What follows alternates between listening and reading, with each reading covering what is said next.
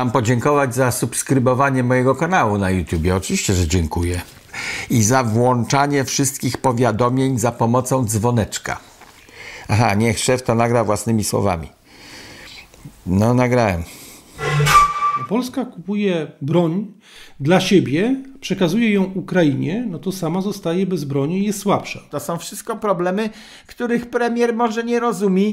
Ale faktem jest, że ta nienawiść i wrogość do Polski w Rosji narasta. Tak, i naszym interesie jest nie tylko uzbroić się po zęby, ale jeszcze wciągnąć na nasz teren jak najwięcej obcego e, mięsa armatniego, czyli żołnierzy NATO. Wojna będzie dłuższa, konflikt będzie dłuższy, ofiar będzie więcej, efekty będą dokładnie takie same. No ale mnie wolno, bo to jest mój ryj.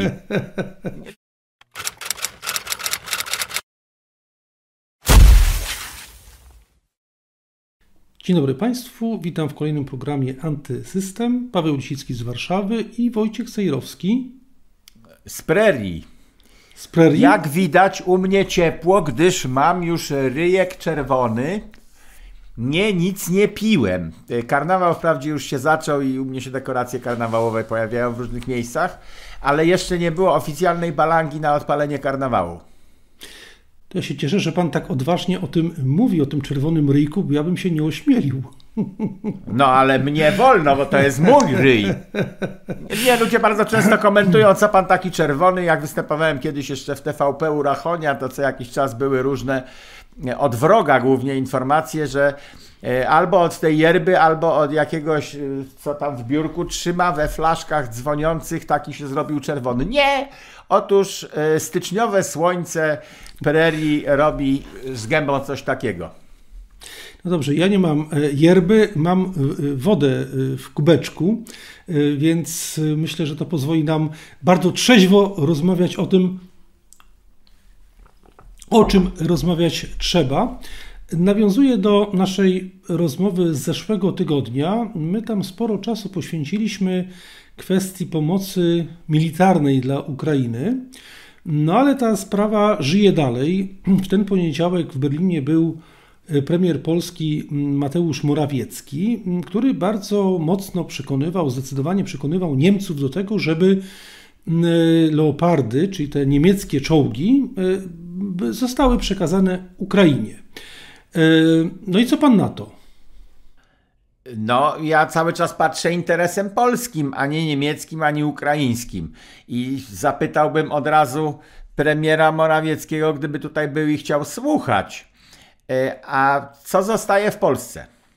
Bo jeździmy po jarmarkach, skupujemy, wysyłamy na Ukrainę. Co zostaje w Polsce? Czy mamy coś, czy dopiero mamy mieć? Będziemy tam mieli najsilniejsze 1300 czołgów, czy ile tam 1700 będzie poustawiane? E, czy będziemy mieli ropę do tych czołgów. Bo czołgi na diesel jeżdżą i jak to w armii, niespecjalnie oszczędzają, tylko ma po prostu dobrze jechać. Czy będzie to wszystko miał kto naprawiać. To pytania były z czasów, kiedy zamawialiśmy różne typy czołgów, czyli trzy albo cztery parki maszynowe i części zamienne, które trzeba będzie popchnąć na front. To są wszystko problemy, których premier może nie rozumie, bo on nie jest generałem z pola bitwy, ale mógłby któregoś sobie poprosić. E, z byłych wojskowych polskich, którzy w Iraku byli i widzieli rozterki zaopatrzenia amerykańskiego, albo jeszcze gorzej w Afganistanie, tam co chwila coś wylatywało w powietrze, było rozwalone. No oni widzieli rozterki techników w takich sprawach. No to premier mógłby się skonsultować z kimś. Jeździmy jak komiwojażer po świecie i kupujemy broń dla Polski. Jeszcze nie ma, na razie wydajemy forsę na faktury proforma, bez żadnej gwarancji, że to przyleci. Kto prowadzi przedsiębiorstwo, to że wie, że proforma to jest kartka papieru.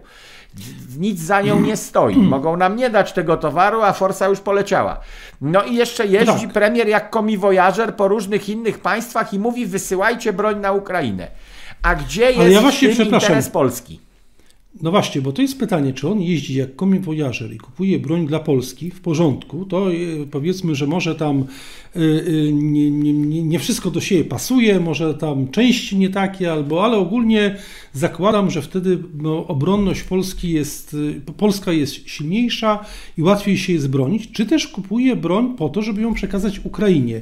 Ja na to patrzę, powiem tak, sobie tak pomyślałem, są w zasadzie trzy argumenty, przeciwko tej decyzji i jeden za. Te trzy argumenty przeciw są takie. No, Polska kupuje broń dla siebie, przekazuje ją Ukrainie, no to sama zostaje bez broni i jest słabsza. To jest argument pierwszy. Drugi argument. Im głośniej Polska, bo Polska nie tylko kupuje tę broń, nie tylko ją albo chce ją przekazać, bo jeszcze jej nie przekazała, bo Niemcy akurat w przypadku leopardów nie pozwalają, ale no mówi głośno, że chce przekazać i przekazuje, to ściąga na Polskę dodatkową nienawiść Rosji. No to jest oczywiste. To są te wypowiedzi niejakiego Sołowowa, to jest jakiś, zdaje się, główny propagandysta Putina, który już tam grozi Polsce, że zaraz zostanie zbombardowana i broń nuklearna i atomowa. To oczywiście są takie sobie pogróżki, ale faktem jest, że ta nienawiść i wrogość do Polski w Rosji narasta.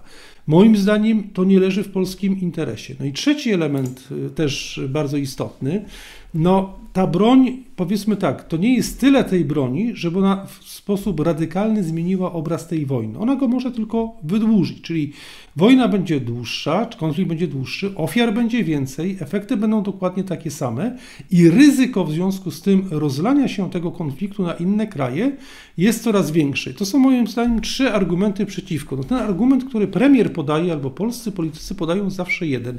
I tak musimy to robić, bo prędzej czy później ta wojna do nas dojdzie i w związku z tym korzystajmy z tego, że to toczy się na Ukrainie, a nie na terenach polskich. Co pan o tym sądzi? No bo to jest, e, jakby to powiedzieć, hmm, no to jest ta kwestia, czy i jak oceniamy zagrożenie ataku Rosji na Polskę. Od tego w gruncie rzeczy zależy słuszność tej argumentacji. A to nie wiem. I premier Morawiecki też tego nie wie, w jaki sposób mamy oceniać prawdopodobieństwo, że Ruscy wjadą do Polski.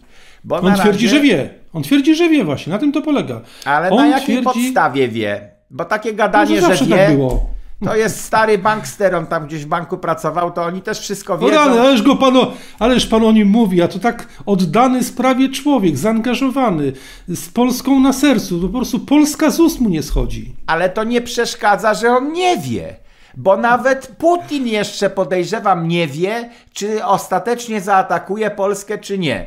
Gdyż sytuacja jest dynamiczna na Ukrainie, a całej masy rzeczy nie wiemy i nie rozumiemy, więc nikt nie wie czy ta wojna się do Polski wleje. Możemy kalkulować zagrożenie, że jak się Putinowi powiedzie na Ukrainie, to może wjedzie i do Polski z rozpędu, zależnie jeszcze od tego, co tam Niemcy będą na ten temat uważały i tak dalej, i Amerykanie, jak ci będą słabi, czy wybuchnie na przykład ustawiony być może telefonicznie między Putinem a Xi e, konflikt o Tajwan.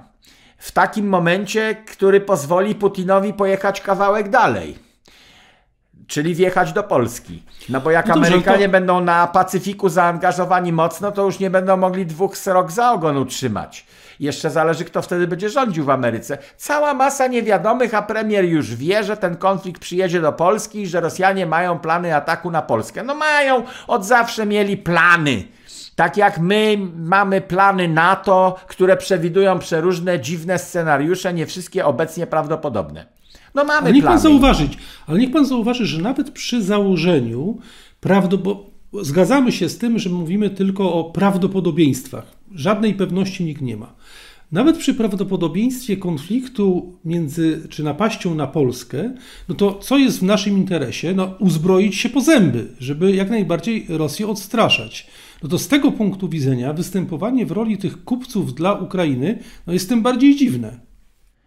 Tak, i naszym interesie jest nie tylko uzbroić się po zęby, ale jeszcze wciągnąć na nasz teren jak najwięcej obcego e, mięsa armatniego, czyli żołnierzy NATO, którzy będą z innych krajów, bo to powstrzymuje Putina Jakby miał wjechać do samej czystej etnicznie Polski, to może by się po, połakomił. Ale jeżeli musi przy okazji wymijać jednostki wojskowe, gdzie tu jest 3000 Amerykanów, a tu trochę Niemców, a tu Francuzów, to już może mu się nie kalkulować wchodzenie w konflikt ze wszystkimi naraz. Wolałby wykluczyć Polskę z NATO, w tym sensie, że zaatakuje Polskę, a NATO nic nie zrobi. Francuzi na pewno nic nie zrobią. No to skąd pan wie, że na pewno, panie Cejrowski? Stąd samo, skąd premier wie, że na pewno Ruscy zaatakują Polskę? Czyli znikąd. No w zasadzie z, z mojego pustego, z mojej pustej głowy. Mi tak wyszło, bo się rozpędziłem. Ale ja mam takie wrażenie, jak obserwuję tę niekończącą się debatę, że to jest to jest trochę tak, że ogół mediów, praktycznie w Polsce to jest 90%, może 95% mediów i bardzo podobnie na Zachodzie wyznaje tak, pierwsza zasada, czyli tak, Rosja nie ma prawa wygrać, Rosja musi przegrać, Ukraina musi wygrać. To jest właściwie taki, taka teza, która jest powtarzana bez przerwy i właściwie są tylko bardzo rzadkie wyjątki od tego systemowego, jeśli tak można powiedzieć, przekonania. Te wyjątki to jest po pierwsze premier Węgier, Viktor Orban, który mówi coś całkiem innego. Po pierwsze mówi o tym, że Węgry przez to, że graniczą z Ukrainą, nie mogą być bezpośrednią stroną konfliktu, bo znaczy nie mogą pomagać y, wysyłać broń i uzbrojenie na Ukrainę, ponieważ zostaną wciągnięte w konflikt, a tego nie chcą i chcą zachować neutralność. To jest rzecz pierwsza. A po drugie, to jest rzecz w ogóle szokująca, Węgry występują również przeciwko nakładaniu dotychczasowych i kolejnych sankcji na Rosję. I nie tylko Węgry w sensie premier Orban, tylko były takie badania prowadzone ostatnio, które pokazały, że ponad 90% Węgrów tego nie chce. Tymczasem takie same badania w Polsce pokazują, że prawie 90 Polaków, 90% Polaków chce dalszych sankcji na Rosję i uważa, że wojna musi się zakończyć e, e, klęską Rosji, a Polska powinna się maksymalnie w to zaangażować. Ja tak się zastanawiam i tutaj nie mam prostej odpowiedzi. Dlaczego Polacy i Węgrzy w tej sprawie są tak radykalnie podzieleni, tak całkiem inni? No jakby to powiedzieć, jakby ogień i woda, białe i czarne. Pan co pan, redaktor naczelny ważnego tygodnika i nie wie i się zastanawia. Znaczy, ja może trochę wiem, ale chcę, żeby pan może spróbował to ustalić, ja też się, to, też się wypowiem. To wynika po prostu z tego, co mówi premier. E, Orban mówi swojemu narodowi co innego, pokazuje inne elementy układanki i pokazuje zagrożenia. Dobra, jak przyfasolimy ruskim za pomocą sankcji, to tak Żaden z dziewięciu, czy już teraz jedenastu pakietów nie uszkodził ruskich, natomiast nas uszkodził straszliwie. Jak premier takie rzeczy opowiada otwartym tekstem i rozważa, to naród myśli inaczej. Natomiast y, premier Morawiecki nie rozważa takich kwestii w rozmowie z narodem, tylko powtarza bez przerwy jedno, że musimy Ukrainie pomagać. No to jak ciągle powtarza jedno, a jeszcze w dodatku opozycja w Polsce nie przeciwstawia się premierowi w tej kwestii. W różnych no tak. innych kwestiach się przeciwstawia. No to ludzie myślą, słysząc z lewa i z prawa i od PO i KO i KWP i co tam jeszcze za partie są w Polsce, od wszystkich słyszy to samo. Człowiek w Polsce. No to uważa, że tak powinien uważać. Nikt nie rozważa innych scenariuszy. Na przykład uzbrojenia się po zęby, ale zostawienia Ukrainie no możemy wam trochę pomóc, ale no już czołgów naszych wam nie będziemy rozdawać, dopóki sami sobie nie kupimy nowych. Bo aż tak daleko nie pójdziemy. E, któryś z tych krajów przybałtyckich, Litwa czy Łotwa, e, w czasie, kiedy my podarowaliśmy Ukrainie ciężką broń, to oni podarowali amunicję. Czyli z obu stron były podarunki, ale ten podarunek w postaci amunicji był mądrzejszy, bo amunicję jest łatwiej zrobić. E, niż sprzęt, który myśmy dali. Jak rozdamy jeden czołg, to zanim sobie załatwimy drugi czołg, to musi trwać, a jeszcze w dodatku sami tego nie robimy. Natomiast amunicja to jest dosyć prosta rzecz. Kto ma pistolet albo rewolwer, albo szczelbę zwykłą, to wie, że to jest pojemniczek, e, a w środku jest trochę prochu i jak kręcony jest pocisk, który ma tam ten proch wypchnąć i w kogoś To jest proste technologicznie do zrobienia. No, no to dobrze, rozdawanie amunicji jest bardziej sensowne niż rozdawanie haubic. To na pewno, ale jeszcze wracając do tej kwestii różnicy, różnicy podejścia polityków. Poza Orbanem, zauważyłem jeszcze jeden głos tak naprawdę istotnego polityka w tej części Europy, czyli Europy Środkowo-Wschodniej, to jest prezydent Chorwacji Zoran Miljanowicz, który powiedział o tym, że na Ukrainie toczy się zastępcza wojna prowadzona przez NATO i Stany Zjednoczone przeciwko Rosji. Jezu, jakie na niego się pomyje wylały w polskim internecie. Że ruska onuca, że ruski szpieg, że on nic nie rozumie. No to mówię, dla mnie zaskakujące jest to, że ta kwestia w Polsce praktycznie w ogóle wyszła poza jakąkolwiek debatę racjonalną. Y, szokujące jest też to, że tak sobie myślałem, y, dlaczego mnie to tak szokuje, ponieważ chyba żaden inny naród nie był tak doświadczony przez wojnę jak Polska, prawda? Zniszczone państwo, jedna trzecia terytorium przeniesiona gdzie indziej, gigantyczne straty, w ogóle nieporównywalne z niczym innym. To wszystko powinno nas nauczyć ogromnej ostrożności. A tymczasem w tej sprawie, w tej sprawie wojny rosyjsko-ukraińskiej, ja mam wrażenie, że tej ostrożności u nas w ogóle nie ma. To znaczy, tak jakby ten instynkt samozachowawczy gdzieś został, no nie wiem, sparaliżowany i te głosy, które się pojawiają nawet u takich, y, no właśnie, czy to prezydent Chorwacji, czy y, premier Węgier, są u nas natychmiast klasyfikowane w debacie jako przejaw słabości, głupoty, zdrady itd., tak itd. Tak no co mam panu odpowiedzieć na to? Y, mam nie fol, wiem, mam niech pan odpowie, co pan uważa. Mam folwark w Polsce i teraz E, w związku z tym, że jestem rolnikiem, to chciałbym, żeby rolnicy panu premierowi stawiali pytania, bo może ta grupa rolników to będzie jakieś koło zamachowe innego myślenia, debaty. Czy kiedy premier mówi o wejściu Ukrainy do Unii Europejskiej, to zastanawia się nad kolosalnymi konsekwencjami dla polskiego rolnictwa. Otóż budżet Unii nie będzie przez Ukrainę zasilany jeszcze przez wiele lat, bo to jest kraj zrujnowany wojną. Natomiast budżet Unii będzie zasilał Ukrainę i tam są kwoty dla rolnictwa. Ukraina rolnictwem stoi, a nie przemysłem. Ogromne ziemie, róż czerwona i tak dalej, czarnoziemy, czerwonoziemy, tam ziemi potąd Mówimy bez przerwy o tym, że głód zapanuje w wyniku tej wojny, bo zboż nie zbieramy na Ukrainie w wyniku wojny. Czy rolnicy polscy się nie przestraszyli tą koncepcją, że teraz Ukraina będzie wcielona do Unii, czyli cała forsa, o którą się ciągle targują rolnicy, dotacje, dopłaty rolne i tak. Ta forsa się musi zmniejszyć, bo Ukraina ma ogromne areały, ziemi rolnej w porównaniu z Polską a pieniądze znikąd nie przyjdą do Unii, czyli polski rolnik będzie dopłacał. Już polski rolnik teraz przeżywa kryzys polegający na tym, że ziarno, które miało jakoś na wylot przez Polskę przejechać, wjeżdża do Polski i jest sprzedawane na terenie Polski. Jak ktoś ma wojnę, to sprzedaje poniżej ceny, bo mu potrzebne są dudki i polski rolnik stoi na ziarnie, siedzi na ziarnie, myszy żrą ziarno od spodu, a ukraińskie wchodzi na rynek. Dlaczego kołem zamachowym e, sprzeczki z panem Morawieckim nie są rolnicy. Nie wpadli na to, co ja teraz opowiedziałem?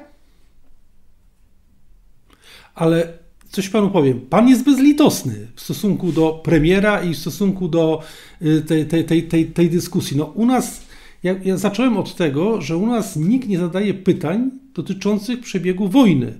A co dopiero, jeśli chodzi o potencjalnych szkód dla Polski? A co dopiero, jeśli chodzi o pytania dotyczące przyjęcia Ukrainy do y, y, Unii Europejskiej?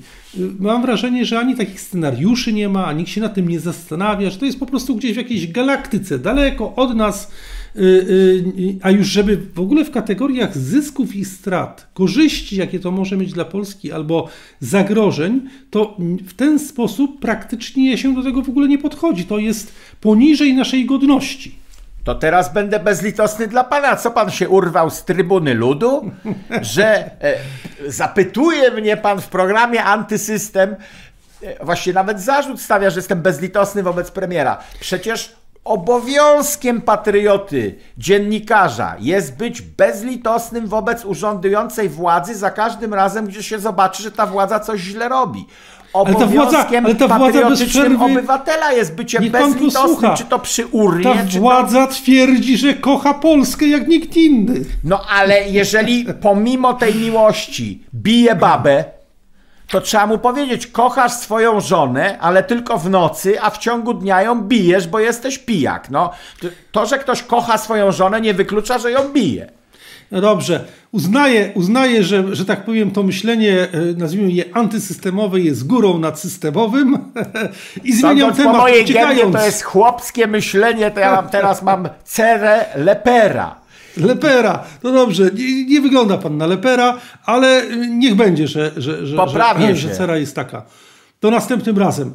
Ale teraz mam dla pana mordercze pytanie. Tak. Jest pan gotów? No, ja proszę uprzejmie. No dobrze. Czy pan ogląda mecze tenisowe z Nowakiem Djokoviczem? Nie! Nie, nie oglądam meczy. Czasami mi się zdarza oglądać, bo e, jest jakieś przyjęcie tutaj na prerii, ognisko palą i steki robimy na patyku, tak jak w Polsce kiełbaski i to się odbywa z okazji meczu futbolowego. To no oglądam. W lutym będzie Super Bowl, to o tym porozmawiamy, bo to zjawisko kulturowe, ale no, tenisa nie oglądam. To ja powiem, dlaczego pytam tego y, Dziokowicza. Ponieważ Dziokowicz, chociaż jest naj, najbardziej znanym tenisistą pewnie na świecie i zajmował i zajmuje pierwsze miejsce w rankingu, no, czyli jest człowiekiem systemu, tak można by powiedzieć, tego światowego, globalnego, mainstreamowego, zachował się e, przez cały zeszły rok, nawet dłużej niż ten rok, czyli od czasu wybuchu tak zwanej pandemii koronawirusa w sposób radykalnie antysystemowy. Otóż ogłosił, że nie przyjmie szczepionek. E, I że to jest jego prawo do nieprzyjęcia tych szczepionek, że będzie się przed tym bronił i tak dalej. I w zeszłym roku, kiedy tak jak teraz, właśnie dlaczego o tym mówię, no bo e, e, właśnie w poniedziałek zaczęły się, zaczął się turniej Australian Open, jeden z czterech największych turniejów światowych. Nowak Dżokowicz wystąpi, ale w zeszłym roku nie wystąpił, ponieważ najpierw był przytrzymywany tam przez kilka dni w Australii, ponieważ oni go próbowali zmusić za wszelką cenę do przyjęcia tej szczepionki. A mówię o tym, żeby pokazać, do jakiego, do jakiego stopnia szaleństwa potrafi się doprowadzić ludzkość, a Dziokowicz przez swój upór stał się takim czytelnym znakiem pokazującym no, yy, yy, właśnie ten idiotyzm i to szaleństwo.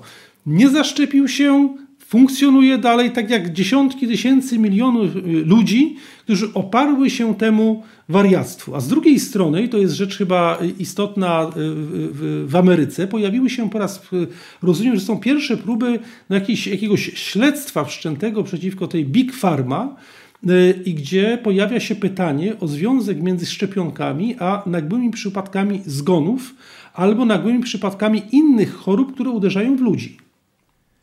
To jeszcze nie jest śledztwo. Na razie to jest pokazanie wyników badań bądź wyników obserwacji statystycznych, bo to niekoniecznie badanie. Patrzymy sobie na przykład, ile było zawałów, a ile jest. To jest obserwacja, a nie badanie jeszcze. Mhm. E, no więc ujawniają się pewne obserwacje, które prowadziło urzędowo CDC, czyli ten amerykański Urząd do Spraw Pandemii, chorób zakaźnych i tak dalej. Doktor Fauci i spółka, on tam siedział. No i mhm. teraz po nie w czasie wypływają dokumenty, w których oni mówią, no tak, od dłuższego czasu, w zasadzie od początku obserwowaliśmy zjawisko takie, że po szczepieniu ludzie padają na zawały serca, których nie powinno być tyle, e, dane osoby nie powinny ich mieć i wnioskujemy, że no to widocznie ta szczepionka była wadliwa.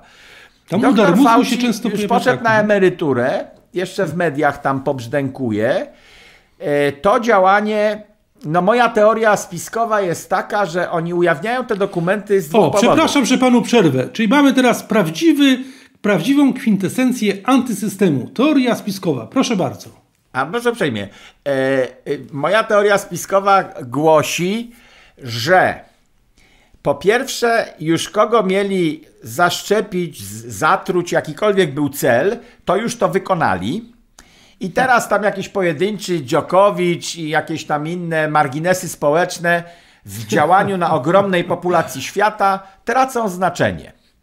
Teraz trzeba ludzi postraszyć czymś nowym, bo na pewno Big Pharma wymyśli zagadkową tabletkę na te zawały serca. Wziąłeś sobie szczepionkę i grozi ci zawał serca, to my ci damy następną, żeby ci nie groził. E, ale drugie, druga teoria spiskowa moja, albo ta jest dwuczłonowa, głosi, że to jest też na umoczenie Trumpa przed wyborami.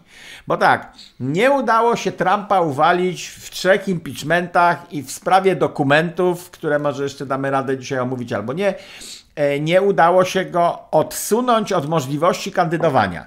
To teraz spróbujemy go zapaprać tymi zawałami serca. Ujawniamy dokumenty, a kto? Przecież nie Fauci.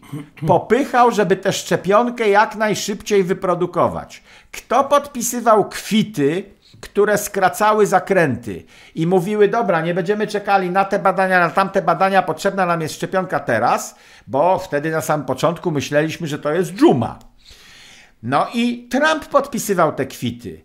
Trump, no Trump, przys no, Trump. Trump przyspieszał procesy, czyli kto odpowiada za falę zawałów serca? Trump. A skoro tak, to nie głosujcie na niego, bo jak dostanie władzę, to znowu coś wymyśli tego typu. Nieroztropne działanie na chybcika. To jest no dobrze, to ja mam taki. No dobrze, to ja skontruję tę teorię spiskową inną teorią spiskową. No bo jak pogodzić ten fakt, że no bo ta, z tej teorii spiskowej wynika, że ujawnianie y, informacji dotyczących związku między szczepionkami, zawałami serca, udarami itd., tak itd., tak wylewami, no to jest dzieło Trumpa, jest skierowane politycznie przeciwko niemu. Ale w tym samym czasie, a ściślej mówiąc od, od paru dni, no pojawiają się raz po raz informacje, że ktoś gdzieś znalazł jakieś dokumenty tajne, tam y, specjalnego znaczenia z, y, w garażu Joe Bidena. I to jeszcze z czasów, kiedy on był wiceprezydentem, czyli dawno, dawno temu. I mamy już chyba trzecią czy czwartą falę tych informacji, że tu znaleziono, tam znaleziono, tam znaleziono.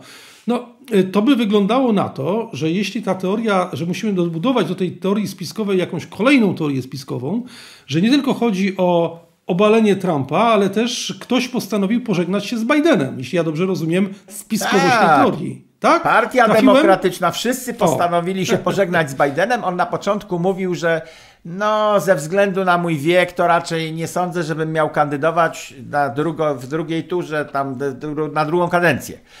E, ale potem któregoś dnia chlapnął, nie korzystając z kartki. E, I to było tuż przed tym momentem, kiedy Trump ogłosił, i potem chwilę potem, kiedy Trump ogłosił, że, że kandyduje. E, Biden powiedział: A to ja też będę. I tutaj establishment amerykański się przez. Zawył! Bo Zawył! To jest deklaracja urzędowa. Jak prezydent coś takiego powie, no to znaczy, że wszedł do wyborów. I to odkręcanie tego jest bardzo trudne, bo no, formalne zgłoszenie to było. Jeszcze trzeba tam jakieś tak papierki być może wypełnić, coś tam, ale to było formalne zgłoszenie, będę startował, a przecież miał nie startować. To teraz jak usunąć Bidena, e, który jest koszmarny wizerunkowo dla Partii Demokratycznej? Nie mogą demokraci rozważać jego koszmarności wizerunkowej. Nie mogą rozważać braków benzyny, inflacji, e, ogromnych wydatków, zadłużenia Stanów Zjednoczonych, wojny na Ukrainie, otwartej granicy z Meksykiem, gdzie się wlały już 2 miliony ponad ludzi. Tego omawiać nie mogą, bo to jest ich wina nie tylko Bidena, ale jego urzędników. To trzeba znaleźć coś wyłącznie na Bidena. Wyniósł dokumenty ściśle tajne i uwaga, gdy Trump je wynosił, to był prezydentem, a prezydentowi wolno. Bo prerogatywą prezydenta jest odtajnianie dokumentów, nawet najbardziej ściśle tajnych w Ameryce, i prezydent jedną ręką może to zrobić. Wystarczy, że jakiś dokument ściśle tajny pokaże do kamery i już go odtajnił. Nie ma procedury zapisanej. Tylko jest prerogatywa taka, że prezydentowi wolno, innym urzędnikom wolno w jakiś inny sposób. Natomiast prezydent może po prostu podjąć arbitralną decyzję. I kiedy Trump wywoził dokumenty do Mar-a-Lago, to z faktu, że je wziął, wynika, że je odtajnił. I nie można go wsadzić. Chociaż była próba, tam wysłali mu FBI do domu, porozkładali dokumenty na No dywanie. tak, tak, przeszukiwano, tam było tych Tak, jak 50 ludzie tak oglądali dalej. te zdjęcia, Wszystko to myśleli działo. sobie, że Trump to na dywanie sam miał porozrzucane. a No dobrze, ale ja, ja, ja muszę panu przerwać i postawię zaskakującą może tezę, która wynika z tego pana, z tej pana teorii spiskowej, że państwo, które funkcjonuje w naszych oczach jako państwo przejrzyste i demokratyczne, czyli Stany Zjednoczone, no to tam rządzą jakieś tajemne siły. No bo tak, te tajemne siły są w stanie zorganizować śledztwo albo straszyć śledztwem w sprawie y, y, y, szczepionek i Trumpa i jednocześnie odkryć tajne dokumenty, które pozwolą odciąć od kandydowania Joe Bidena. Czyli mamy takie teatrum. To teatrum to są ci prezydenci, politycy, a ktoś tam siedzi z tyłu i tym wszystkim kieruje. Kto to jest? No, deep state, to Trump o tym mówił, czyli urzędnicy niższego szczebla. W Polsce by się powiedziało wiceminister albo jakiś sekretarz w ministerstwie. Ministrowie się zmieniają, przychodzą jakieś głupki tutaj do nas, tam kolejny, jeden, drugi, Wybrani, trzeci. prawda, niepotrzebni, a tutaj... A ja tu rządzę, bo ja mam pieczątki w szufladzie, ja tutaj wszystkie papiery wiem, jaki mają obieg. No to to jest deep state. Czyli tu jest state, oficjalnie wybrani urzędnicy albo mianowani, a pod spodem jest deep state, czyli ci bardziej ukryci, którzy wcale nie chcą reklamować swoich nazwisk. O, i myślę, że to jest ten, ten deep state, to jest coś, czym powinniśmy się zająć może w następnym programie, bo tu nam już czas chyba wskazuje, że powinniśmy kończyć, ale ja mam jeszcze na deser jedną kwestię, która jest jednak istotna, mianowicie historia brazylijska. No to jakby powiedzieć pańskie regiony zainteresowania, jak rozumiem, Brazylia, Ameryka Południowa. E, No i tam się wydarzyło coś bardzo podobnego do tego, co się wydarzyło wcześniej w Stanach Zjednoczonych, tylko na większą skalę. No bo w Stanach Zjednoczonych to 6 stycznia e, był atak, tak zwany atak na Kapitol, no a w Brazylii to był atak, by tam ileś tysięcy ludzi zaatakowało, ale mechanizm dokładnie taki sam. Wszystko wskazuje na to, że na wielką skalę w Brazylii doszło do fałszerstw wyborczych. Ale pan naplątał. Ja to O mam rany. na kartkach kilku i to jest łatwo rozplątać. Uwaga. Niech pan rozplątuje. Trzy, Kim cztery. jest Lula? On już był dwukrotnie prezydentem, drugiej kadencji nie skończył, bo poszedł siedzieć. E, to jest przywódca partii robotniczej. Ona taką ma nazwę, czyli marksistowskiej. I Lula kumplował się e, z, z klanem Fidela Castro na Kubie. Pomoc z Brazylii w tamtą stronę. Hugo Chavez to był jego kumpel i bohater. Sąsiednia Wenezuela, bardzo potężny kraj. Y, ropa. I główny dostawca ropy przez wiele lat do Stanów Zjednoczonych. Nie żadne Katary i Saudowie, tylko Wenezuela, dopóki Chavez tego nie rozwalił. Evo Morales, kolejny komunista y, z Boliwii. To są, to jest środowisko Luli. To ten, Marksista- przepraszam, mała dygresja, mała dygresja, to Tak. ten sam Morales, który wręczył papieżowi Franciszkowi e, taką figurkę z sierpem i młotem. Nie wiem, czy pan pamięta. Nie pamiętam, bo nie przyglądam się w szczegółach, co tam Evo A, Morales robi. słynna figurka, słynna No figurka. dobra, no. Na, no. to, że wręczył to jedno, ale że y, schizmatyk Franciszek przyjął. To powoduje, że on jest schizmatyk, bo się niektórych rzeczy nie bierze do rączki. Jakby mi ktoś przyniósł symbol obcej religii wrogiej w stosunku do mojej, no to bym nie wziął. Lula, usunięty z urzędu, aresztowany i skazany. I potem wypuszczono go. I kto go wypuszczał? Sędzia Sądu Najwyższego, który był umoczony w te same afery korupcyjne, za które Lula dostał wyroki. I teraz za co był Lula skazany? Trzy niezależne sądy rozpatrywały jego sprawę. 19 sędziów stwierdziło jednogłośnie, że powinien z 12 oskarżeń dostać 11 wyroków. Dostał 12 lat więzienia, z czego odsiedział 500 plus dni, bo go wypuścił kumpel. Ogromna afera korupcyjna, w której Chińczycy byli umoczeni. I teraz e, 70 dni protestów pokojowych obserwowaliśmy w Brazylii. Żadna szyba nie była potłuczona, nie palono ognisk. 70 dni protestów pokojowych od czasów wyborów do tego zdarzenia, które pan opisał. to by świadczyło o tym, że ci ludzie, którzy przez 70 dni protestowali, nie zorganizowali burdy, oni na filmach to widać, powstrzymywali kogo? Prowokatorów. Po gębach można mhm. poznać, że to są przysłani ubecy w stanie wojennym, byli prowokatorzy na manifestacjach, żeby zaostrzyć sytuację i żeby mogło wkroczyć wojsko na przykład. To za Jaruzelskiego takie sztuczki znaliśmy. Więc 70 dni protestów, a e, w czasie tych protestów e, piękny okrzyk wznosili przetłumaczyłem na polski i się rymuje tak samo jak po brazylijsku.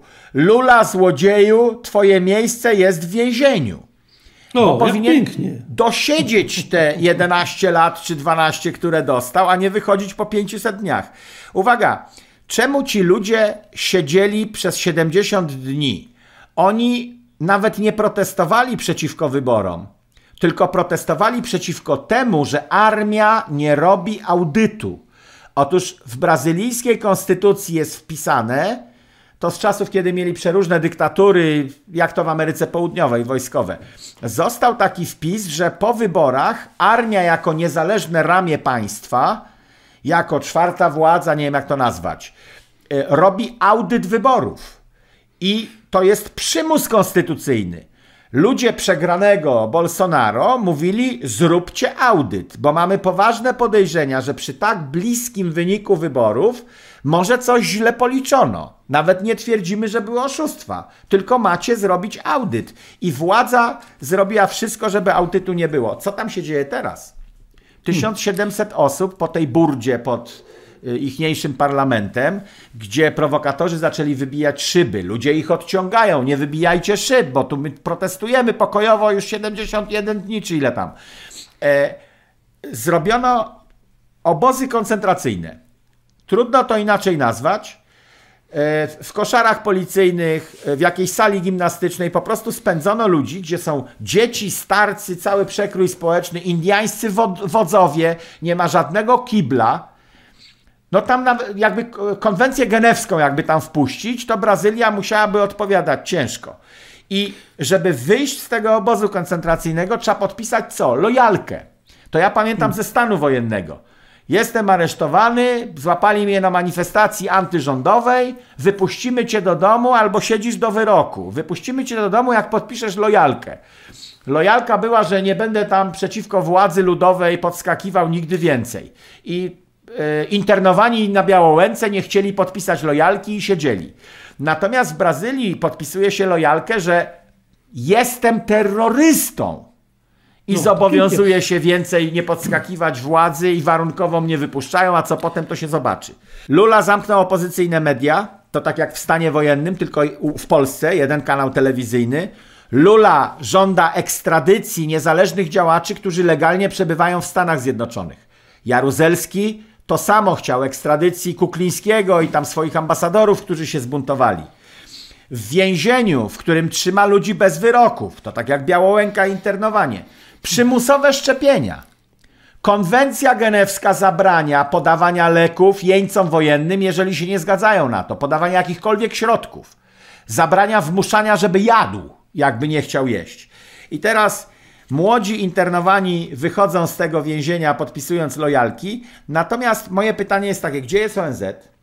Gdzie są prawa człowieka? Gdzie jest amnestia międzynarodowa? Ale najważniejsze pytanie jest takie. Cytat z prezydenta Dudy, to prezydent Rzeczypospolitej, który pamięta stan wojenny. Duda napisał: Nowo wybrany prezydent ma pełne poparcie Polski. No to. No Duda, dobrze, to to jest... nie widziałeś stanu wojennego? Bo to jest Duda stwierdził, że protesty przeciwko władzy to są złoczyńcy, których trzeba wsadzić do Białołęki, a on popiera urzędującą władzę. Ale to ja odpowiem e, e, coś, co właśnie mam. No, o tej Brazylii to trzeba będzie jeszcze porozmawiać, bo nam tak naprawdę brakuje czasu. Ale mam, ja mam inne zakończenie, które też ja idealnie, moim zdaniem, Słucham? Ja skończyłem na tych karteczkach moich tutaj. Okej, okay, ale ja muszę panu powiedzieć, bo pan tego Dudę biednego tak tutaj y, oskarża. Moim zdaniem Duda to po prostu w tej sprawie idzie krok w krok po prostu za prezydentem Bidenem, który powiedział, jak się ta y, awantura zaczęła, że w Brazylii musi zwyciężyć demokracja, a demokracja to jest prezydent Lula. No Ale Biden nie przeżył prezydent- stanu wojennego, natomiast Ale Duda pan, żeby polski rozumie, czym jest Białołęka, amerykańskiego. To niemożliwe. Polski prezydent musi robić, y, musi iść zgodnie z tym kierunkiem, który wytycza Waszyngton. O, tak to już jest. To ja się poddaję na dzisiaj. Na dzisiaj.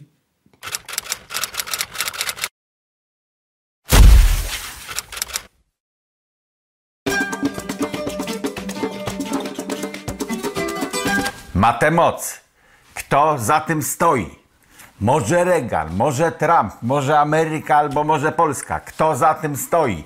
To jest pytanie nieważne. Gdzie to stoi, to jest ciekawsze pytanie. Teraz stoi we wszystkich sklepach Dino.